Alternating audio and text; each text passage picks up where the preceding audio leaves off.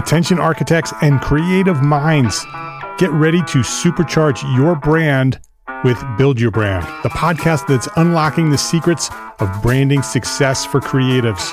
Hey there, it's Mark R. LePage, founder of Entre Architect, and I'm inviting you to join my friend, architect marketing expert Jeff Echols at Build Your Brand podcast, where he explores the captivating stories of the world's top brands and transforms their lessons into powerful moves for small firm architects and creatives like you.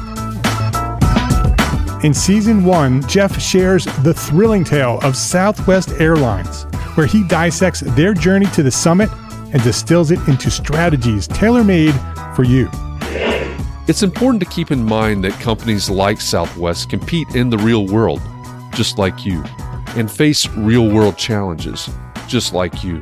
You might be surprised at how similar those challenges are to the struggles that you grapple with on a day to day basis. Don't miss out on your blueprint for success. Subscribe, tune in, and let's build your brand together.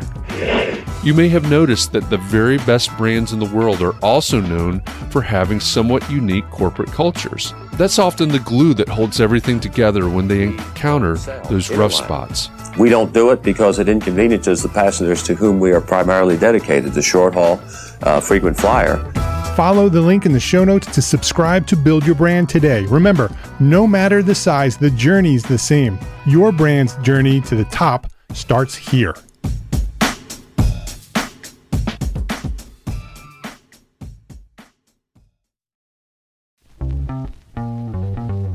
Context and Clarity has been called a community based pro practice masterclass for architects. It's awfully high praise, but since we began this journey back in April of 2020, we've certainly grown into a community of small firm architects, all focused on what matters most to their success. And by the way, it doesn't matter if you're the employee of a firm that's dreaming of going out on your own, or you've owned your own firm for 26 years. There's something here for everyone. And that's where you come in. Thanks for listening and welcome to the Context and Clarity Podcast. Every week, we have a conversation with an expert or a thought leader on things that matter most to the success of architects just like you. Then we go backstage with someone from our community and we talk about what we learned, what our biggest takeaways were, and how we're going to apply what we heard to our own businesses. I think you'll enjoy both the expert insights and our practical takeaways. Oh, you may start listening and think, I'd really like to hear the entire conversation with this guest. All you need to do is head on over to the EntreArchitect YouTube channel. There's a playlist there that has this and all of the full Context and Clarity live episodes. In this episode, we talked to Jennifer Castenson. She's the Vice President of Ambassador and Partner Programs at BuildXact. Jennifer has built a career around innovation in design and construction, and in this conversation, you'll hear that she believes that just being an architect focusing on architecture isn't good enough anymore. She talks a lot about collaboration while innovating where you have deep expertise. As I say that, it may sound contradictory, but much of our conversation reminded me of the idea of the adjacent possible, as Steven Johnson explains it in his book, Where Good Ideas Come From The Natural History of Innovation. For this episode, our backstage guests are Mandy Freeland and Hans Bro. Mandy is the CEO and principal architect at Mandy Freeland Architect in Bakersfield, California. She's also the vice president of the Academy for Emerging Professionals for AIA California. Hans is the founder and co owner of Project Co op, a community based architecture firm in Portland, Maine, and he's also adjunct faculty at the University of Maine at Augusta. I'm curious to hear their takeaways. So let's go backstage and listen in as my co host Catherine McPhail, Mandy, Hans, and I talk about our conversation with Jennifer Castenson. I'm always intrigued by the things that she has learned, the things that she knows, the things that she talks about. What did you think about it? One of the biggest takeaways that I had is something she said earlier, um, something that you were talking to her about. But she said the way to innovation is to create a place for people to share. The key is sharing and transparency because the more you share, the more comes back to you. I've worked with several people who are willing to just be open books and share the innovation that they have. And it's amazing to me the kind of snowball effect of that and how many other people are able to jump in and offer their services. They all of a sudden have manufacturers who want to be part of a pilot project, who want to layer in and uh, you know write a white paper. And I've seen that happen in several different capacities over the past eight years. I like the idea that you bring people together. You bring you bring people together and you you just kind of talk and share share what works for you, share what doesn't work for you. Everything that we're doing with EntreArchitect is just that. And I I'm a strong advocate of that, of sharing and learning from each other. That was one of the biggest takeaways that I got is just bring the people together and solve the problems together and then move forward together. Yeah, that's a really interesting thing. I was actually just having a conversation a couple weeks ago in a space provided by AIA Maine of young new firm founders. And one of the things we discussed was there seems to be somewhat of a generational shift amongst younger designers to want to be more, I call it open source, but just sort of, you know, not protective of, of what we're learning, what we all need to know to, to be effective in our roles. And so having a space where we can all sort of not worry about proprietary information, just like, hey, let's all be great architects and, and you know, kind of have do the best work collectively rather than each individually trying to figure out how to do things well. I mean, I think is what gets you there. And, and I, I, I, hesitate to call that innovation. I, I think it's just basically learning what's already under the sun. And if you're exposed to more of that and can apply that appropriately, maybe for you it's in a new way. Maybe it seems innovative. Um, it's it's still a better way. So that's so one of my big takeaways, which touches on that, was um, and I, I'm sort of paraphrasing, but avoiding innovation for innovation's sake, the idea of not introducing complexity where it doesn't need to be, but looking for my interpretation of that is looking for opportunities to think critically about how you do something and then you know well is there a better way? And how do you know if there's a better way? Well in an open source kind of sharing place you can just sort of ask someone hey i'm struggling with this. How do you approach it? You know it's almost like being able to have an in-person google that is a little smarter to give you answers. But that that's really powerful um, to have a quick fast access to alternative ways of doing things or alternative information than what you can just kind of come up with on your own sitting by yourself so. You know what? You just touched on the i'll i'll evolve it a little bit and say complexity for complexity's sake. And eh, well i mean maybe maybe that's not actually accurate. Maybe we don't have a lot of complexity for complexity's sake. We just have a lot of complexity that doesn't need to be there. That's a complaint that i hear a lot you know sometimes it's about codes sometimes it's about processes sometimes it's about your workflow in your office. You know there's there's all different uh, all different layers and levels of that but i think i think that's a great takeaway.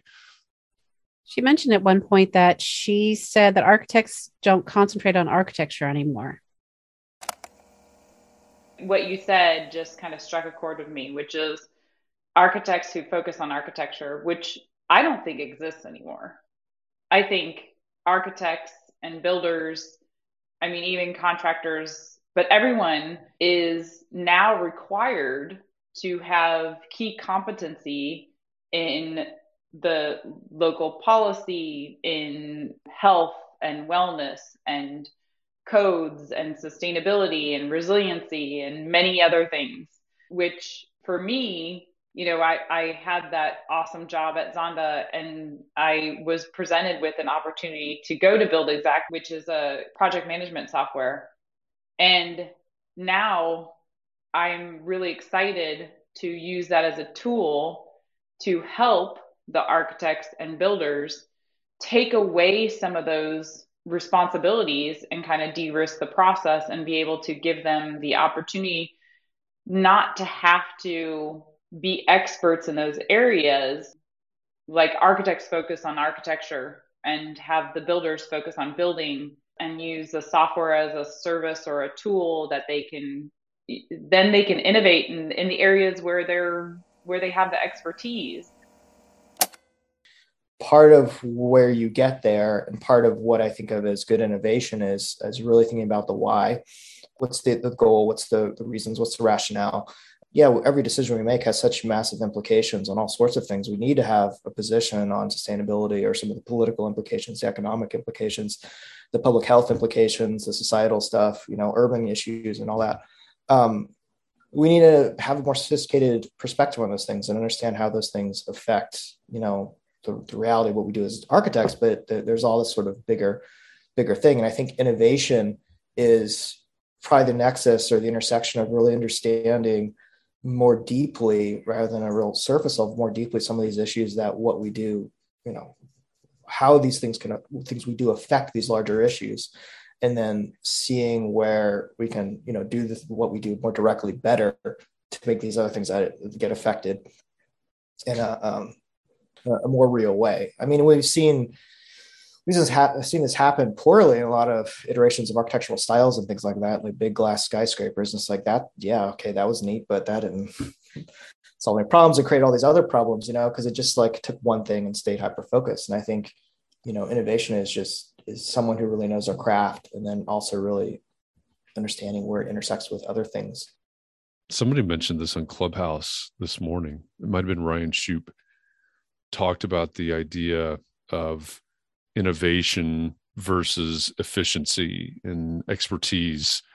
So whether it's skyscrapers or whether it's net zero or passive house or straw bale or you know whatever whatever the thing is does innovation happen more likely in a very narrow space like in a in a niche space uh, I, I, think that's that's kind of an interesting I, I mentioned this this book I'll mention it again. Um, where do good ideas come from? The natural history of of innovation. And one of the things that really fascinated me about that book is, you know, there's all kinds of stories in there about all this innovation over time, and you know, you've got these science scientists that discovered this little thing, whatever that little thing is, and then 15 years down the road, there's a what we see as a, a big innovation by some other scientists, but it was really just small iterations off of this other. And at some point they rub together, is, is, I think one way he describes the author describes it. And so, you know, you get this very narrow expertise and this other very narrow expertise. And at some point they got up close enough to each other that that was the idea that we needed, right? That piece of that, I'm going to plug it in over here. Th- that kind of thing fascinates me but but back to you know like you were saying mandy a takeaway of environments for innovation. You know so maybe it's welcome to the uh, EntreArchitect innovation lab. It's maybe that's what we've got going on here. I think this next generation of professionals is a little more open-minded and might have a little more moxie in not accepting the ways that the practice has been going the whole time. And I think we're a little bit ready to make up the rules ourselves and to see what happens. And we're a little less scared of the risk and we're a little more open to to see what happens and what the results are and to and to take the chance and i love that i love that about this next generation that feels like the people that i've worked with before in firms sort of always went back and leaned on the idea that we do this because this is the way that I was taught to do this, and this is the way that it has worked for decades. And so we don't change it. But for us to get our license and go out and, and open our firms and try everything that we were told couldn't work, that's innovation right there. This right now is innovation. Like what this next generation of architects are doing right now is incredible and it's not just you know stick to the same practice model of being an architecture firm. Maybe it's inviting um, engineers in as staff people like an a&e maybe it's design build. Maybe it's all of it. Maybe some projects are a&e some projects are design build. You know we can do whatever we want to and we can try it. And and i think we're brave enough to just to just go and and see what works. I'm glad you said that because i at the beginning, I mentioned last week on Context and Clarity Live, we had Michael E. Gerber, who's the author or co author of the E Myth franchise of books. There's something like 20 of them, 24 of them, something like that. And one thing that he did last week when we were talking about him was he challenged us all to think about the future of the business of architecture, think about the future of the profession, and, and not necessarily in terms of the software and things like that, but the vision. And that that's one of the things. And we've had some interesting responses to that conversation with Michael Gerber last week. And for those that haven't read the book, and there are a lot that haven't, I understand why. Um, you've probably heard a lot about that book and think you've heard almost everything that's in it. But I think one of the things that's not shared very much, I hear a lot of people talking about, well, E Myth talks about systems and putting systems into your business, and he talks about McDonald's and franchising and all this. That's the second half of the e-myth process or the the e-myth solution. The first half is exactly what you're talking about mandy. It's it's that visioning piece of it. It's thinking differently about how we serve about what the solution is what the product is. Um, i've never heard him say say it this way but he almost advocates for a purpose driven business model. He never he never goes that far but that's what he's talking about. That's what he's explaining. And so that's I, i'm with you. That gives me hope that there are people starting their firms right? I think that's that's sort of the the key right there that are looking and going yeah this may be the way we've always done it or the way that you've always done it but you're complaining about it a lot. Is it really working uh, as well as it should be? Maybe there's a different way or maybe there's a better way. I've been hearing a lot lately about the whole idea that the older generation, like let's say the boomer generation, in the past, older generations would pass on their knowledge and their way of doing things to the, the generations that come, but we're not in the same world anymore. So the architects who practiced like a generation before me were in a totally different uh, their world looked totally totally different in terms of being able to be connected to people like this whole situation we're in right this very moment and on zoom i mean this would be I mean, you can imagine this in the early 90s, even that no, that wasn't going to happen. So, I mean, the fact that we have all this other way of of really doing things is pretty exciting. And so, we hopefully are going to be taking advantage of this and changing our practices based on what we can do now, where they couldn't before with just the you know the Borco and the the Mayline and the lettering machine. You know, that was yeah. pretty isolated, and you just saw the guy's friend from down the street, and that was pretty much the only other architect. I mean, I ever saw when I was working in my first job. Unfortunately, we're also seeing the result of lack of innovation. You know, I just heard the other day about a firm here in Indianapolis where I am. And at the beginning of March of 2020, they, like other firms, said there's no way, right? There's no way we can work remotely. It's, it's too collaborative a process. We've got to be in the office, all those things. And guess what happened, right? It sounds like they're closing their doors. And I think the last 20 months has been an incredible illustration of a lot of things. And I think it's one of the one of those illustrations is people that did not innovate are really, really suffering. Uh, and, and you can take that in any context at any sort of level that you want to, but trying to stay the same when there's a global pandemic roaring through whether it's your personal life or your professional life or your business or whatever, has I think really paid a price. Um, so that's you know the cautionary tale, I suppose. Really extreme example, we hope, but I think that's that's the tale. If there's any good thing about this whole pandemic, it was that we were all forced to innovate based on what we could do, and then it turns out things like watching kids put on a play over Zoom or just all the things that humans adapted to when we figured out how we could still be together and, and um, still go to plays by, you know, like go to London now. You can watch the Globe Theater was having their stuff on. And so there were so many new things that came out that I, that was, I think, a pretty exciting outcome.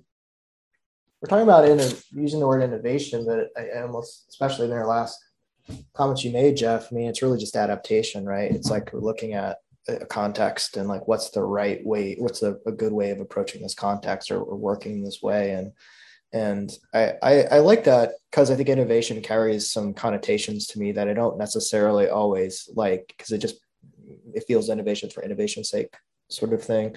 When I think of it as adaptation, it makes a lot more sense. And when you think about adaptation, I think about well, you're you're probably just adapting stages to one thing. You're not sort of adapting everything at once. You sort of when I think about getting making things simpler, it's almost like we're decreasing our workload. It's like let, us not just innovate everything. Like, what's the question? What do we really need to do? Not do more than that. Don't overcomplicate that. Don't sort of make things too onerous. I think part of being able to innovate well or adapt well is by asking the right questions and really kind of drilling down and understanding what the issue at hand is. And um, isn't necessarily just trying something new. It's more like really getting to deep understanding I mean, I just think of all my adaptations, and innovations I'm looking for. Like, I want everything to just be easier. Whatever it is, it has to just make life easier. Like, it, otherwise, it's going the wrong direction, whatever the solution is. When we talk about innovation, we can talk about what we do in our practice and how we evolve and change things and adapt as a practice and as a profession. But as a business, what is sort of an elephant in the room is the clients if you're not getting the clients to buy into it, then you can't. You have something that's worthless. So there there always needs to be a connection. Like so when we do talk about going beyond the profession of architecture and integrating social impacts and community, how we're going to affect the community and make the world a better place, but you're hired to do, you know, small commercial projects based on a very small budget or something because your client's priorities are to keep you know say the budget as as tight as possible. Then you're kind of like stuck in a way you want to make an impact you want to be innovative you want to be a better professional so i think we need to also spend time not just on improving and innovating our profession us internally but also getting the clients on board and teaching them the reasons why. So part of the process is this is why, you know, a lot of it comes down to money. You're going to save money this way, or you're going to attract your demographic, you know, say you're doing a retail center or something, you're going to attract your demographic in a better way by doing things this way or something instead of just meeting them where they want to be, but elevate them too. To me, what you're talking about is relevance this is one of my favorite topics to speak on because one of the things that may hurt to admit is that we don't get to decide what is relevant. We don't get to decide what relevance is. And so, um, you know, when we ask that question, how can architects remain relevant? Well, the answer is in the eye of the beholder, right? It's it's what our clients think. Now, just like you said, that doesn't mean, you know, if they want cost savings or whatever it is that they want or they think they want, we need to ask, we need to find out from them what is relevant and then respond to that, right? Which is what you're saying there. If the profession is going to remain relevant, and I think, you know, especially in the small firm and residential realm, you know, that's that's probably a bigger struggle we really need to be having the conversations and we really need to be building community around our clients understand what's relevant and figure out relevant to them and figure out the message figure out the response to that so that we can keep those open lines of communication and, and not even stay relevant i think become more relevant. I think we i think we've already lost at this point in a lot of sectors.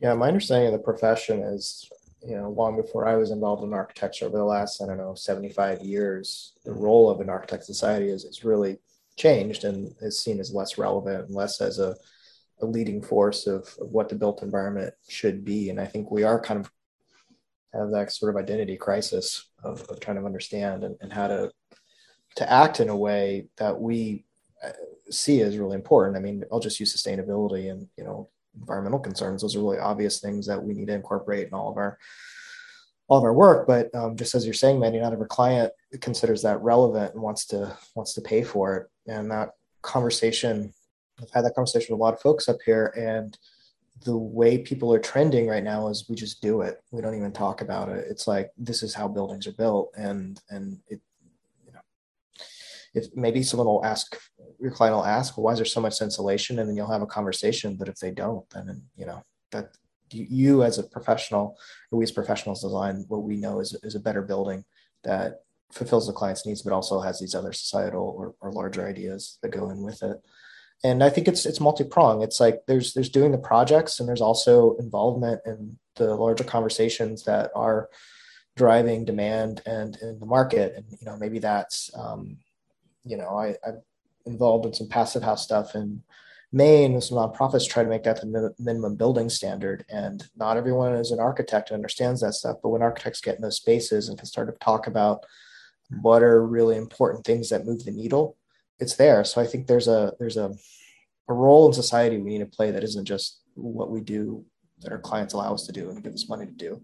And I think that helps ultimately circles back to to influence what clients ask us to do if we're able to sort of change the, the zeitgeist of what people want the hard truth is it's going to keep getting harder right? With all the technology the changes in the speed of change i think it continues to get harder. And you look out at business models and professions that have essentially gone away. Think of travel agents and and others that oh well you know technology is never gonna know guess what? I've got the TripIt app on my on my phone and it's got all my information for my flights next week right?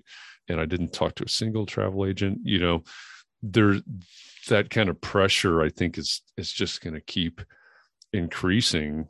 So i think there is this paradox as well as architects and architecture transcend technology right? So these relationships with humans and the relationship between architect and, and owner relationship between architecture and inhabitants i think that's the hope right? But it, it's i think it's always going to be assaulted by whatever the next next technology is whatever the next advancement is. And i think you're exactly right. Having those conversations about why this is important or why there is so much insulation or why whatever i i for a lot of us, those are the things that we don't want to do. Oh, I don't want to talk to people, right?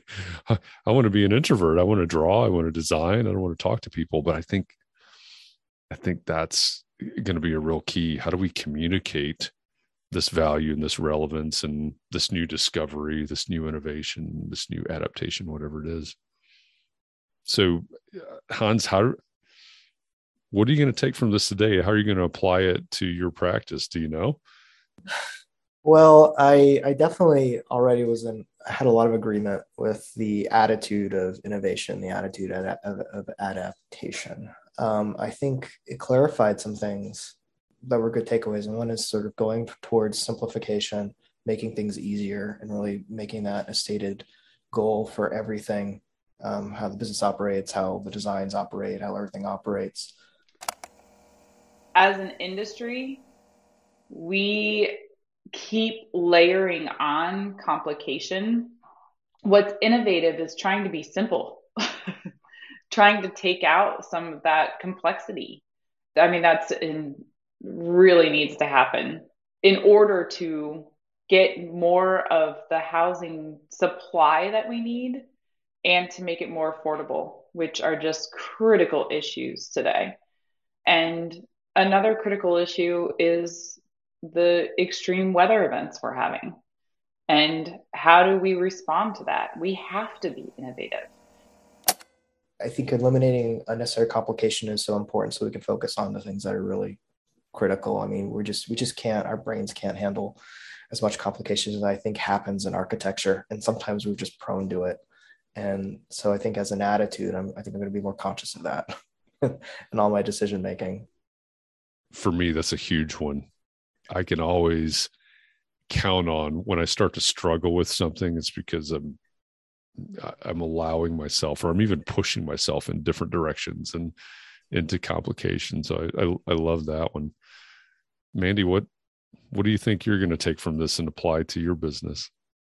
The thing that hit home the the most for me was when she said create the space for the people to talk and the people to get together. And it's not just the younger generation with all the ideas but it's the, all of the generations all together learning from each other and you know learning as mentors apprenticing the younger generation. We i think we lost that and we need to bring it back because there are efficiencies in the older you know the past ways of doing things that maybe we do overcomplicate now that we could learn from the older generations how they did things better or faster instead of just thinking you know everything new tech is the answer that's not always the answer sometimes managing a project on with paper and pencil is better and faster than using the new program that's out.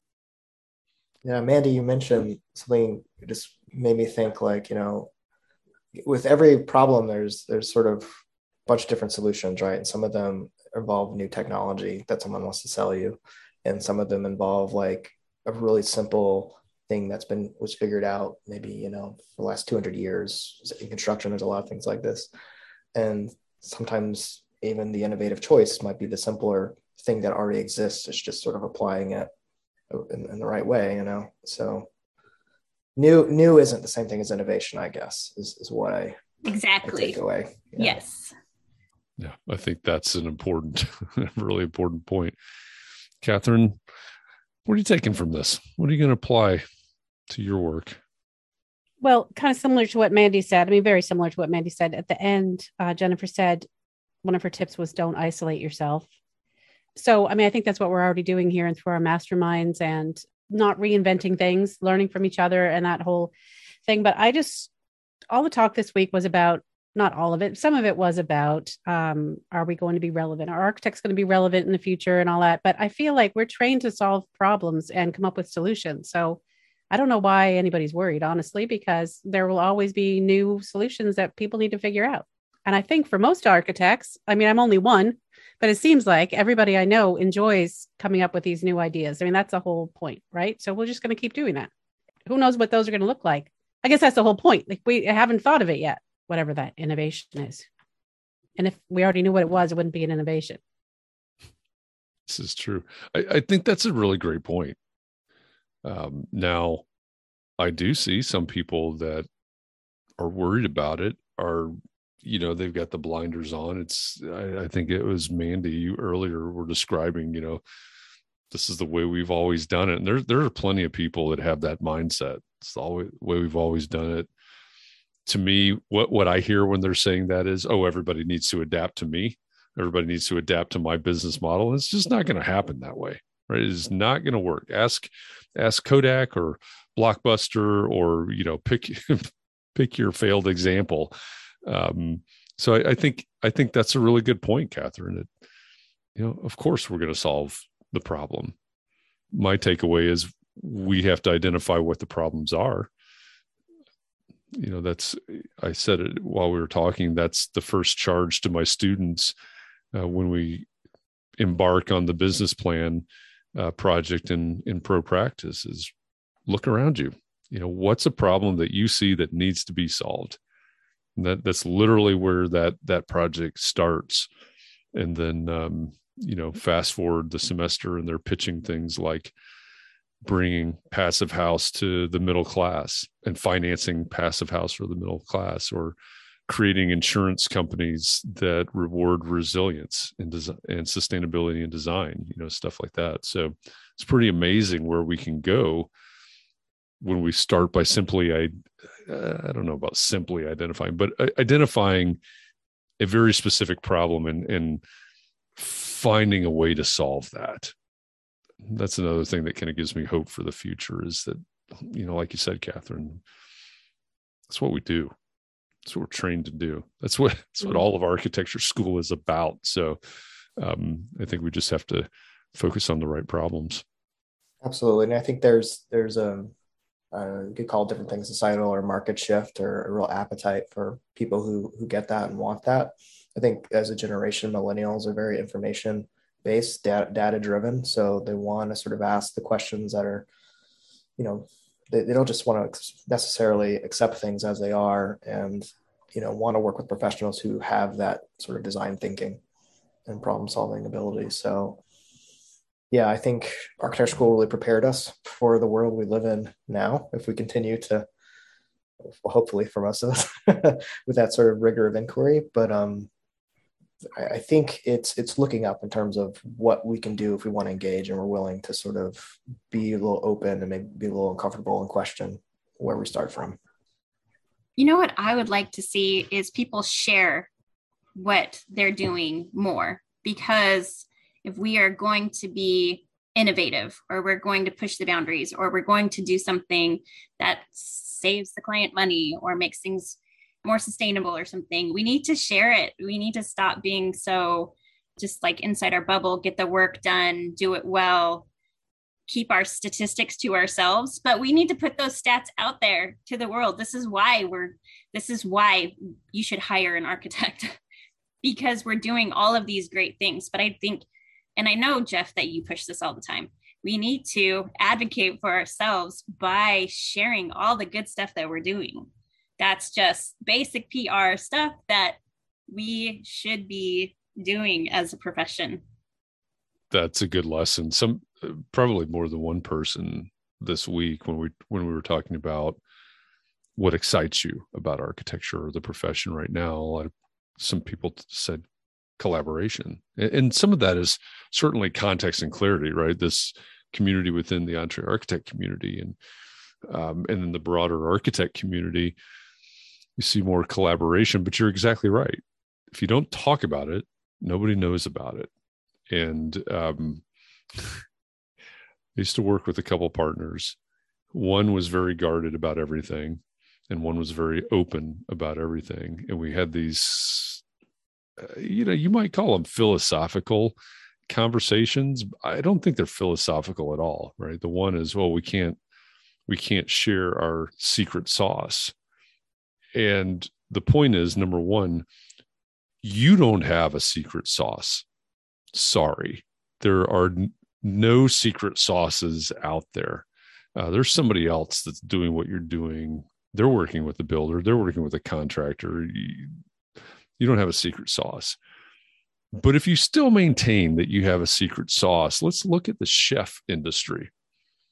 All of these superstar chefs that are out there, whatever you called them, they all have cookbooks and they all have cooking shows where they tell you what their recipe is and they will demonstrate how to make their recipe.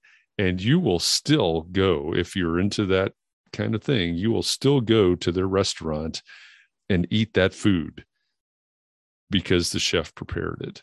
And and that's that's that big takeaway don't be afraid to share it. That's the only way.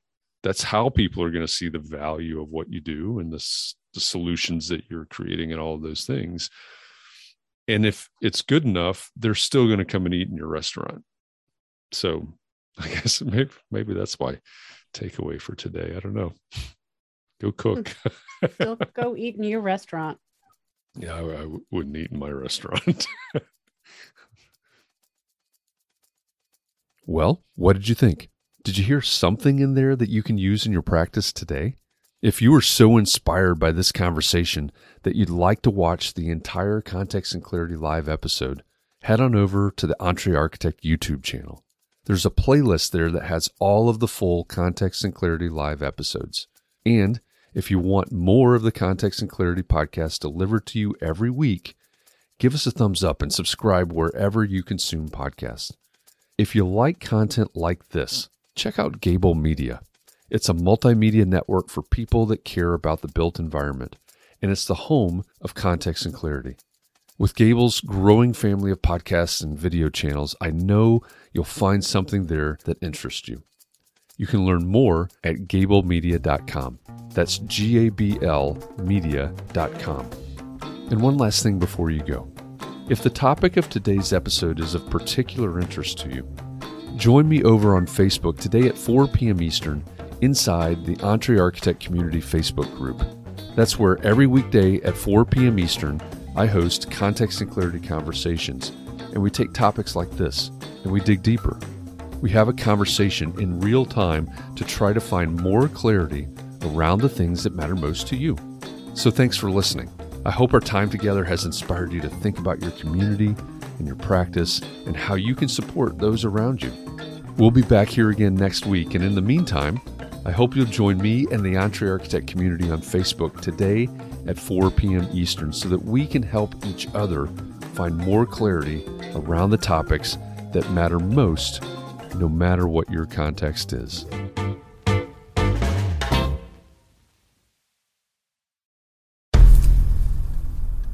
I've mentioned it to my family, but in terms of telling people, like, oh, yeah, we're doing this, I'm looking for projects. You got anything? Yeah. I'm, I'm not there yet because it scares the out of me. Dreaming of launching your own architecture firm? Well, buckle up for a wild ride with Emerging, the podcast that shares what it's really like to start an architecture firm. Where do we begin? We don't even know what type of business to formalize as. Is it an LLC? Is it an LLP? Like, how are taxes? I mean, the list is astronomical. Season one featured founders Jeffrey, Lexi, and Chris owners of Level Studio Architecture are your fearless guides on this unfiltered journey from napkin sketches to a thriving studio. One evening, stumbled into one last dive, we sat at the bar and pondered our postgraduate futures. Amidst the conversation, a napkin became the canvas for our aspirations, sketching plans and milestones, sealing our heartfelt commitment and shared dreams. In drawing down dreams on a napkin collectively, that then you know in your head you've rooted like oh i'm connected to these people like long term the process of starting an architecture practice brims with excitement and challenges demanding meticulous planning flawless execution and unyielding resilience i kind of hate the term because it's so overly used but i think everybody knows imposter syndrome and i think it's it's so real to this day I, I i don't know if it's with everybody but with me i'm always questioning like us? Can we do this? Are we ready to do this? Are we prepared? Can we do it? Did we just decide a name? we did it, guys. Oh my One that God. came out of nowhere. Woo! It came out of nowhere. I liked it. I saw it. Ready to turn your aspirations into reality? Follow the link in the show notes to subscribe to Emerging and chart your own path to architectural success.